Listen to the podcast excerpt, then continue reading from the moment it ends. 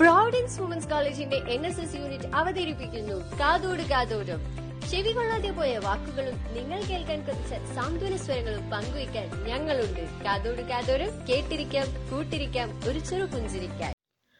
Hi all welcome to the new episode of കാതോട് കാതോരം.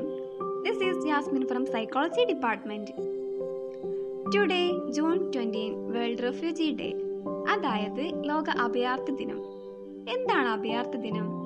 ലോകമെമ്പാടുമുള്ള അഭയാർത്ഥികളുടെ അവസ്ഥകളെക്കുറിച്ചുള്ള അവബോധനം വളർത്തുന്നതിനായി എല്ലാ വർഷവും ജൂൺ ഇരുപത് ലോക അഭയാർത്ഥി ദിനമായി ആചരിക്കുകയാണ്.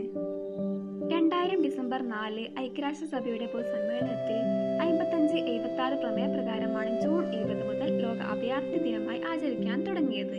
ലോക അഭയാർത്ഥി ദിനം അഭയാർത്ഥികളുടെ കരുത്തും ധൈര്യവും മാനിക്കുകയും അവബോധവും പിന്തുണയും നൽകുകയും ചെയ്യുന്നു. സംഘർഷമോ പ്രകൃതി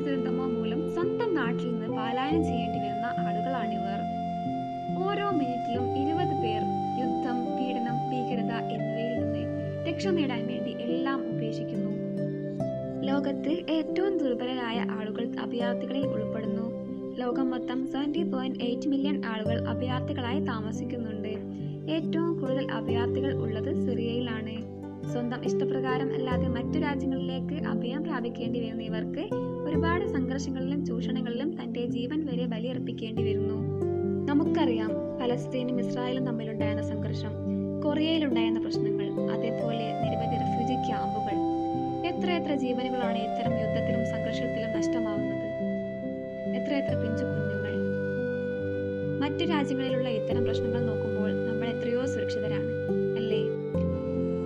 അഭയാർത്ഥികൾ നേരിടുന്ന വെല്ലുവിളികൾക്കിടയിലും അവർ മുന്നേറുന്നു. അവരോടൊപ്പം നമുക്കും കൈകോർക്കാം. നല്ല നാളേക്കായി. നന്ദി. Stay turn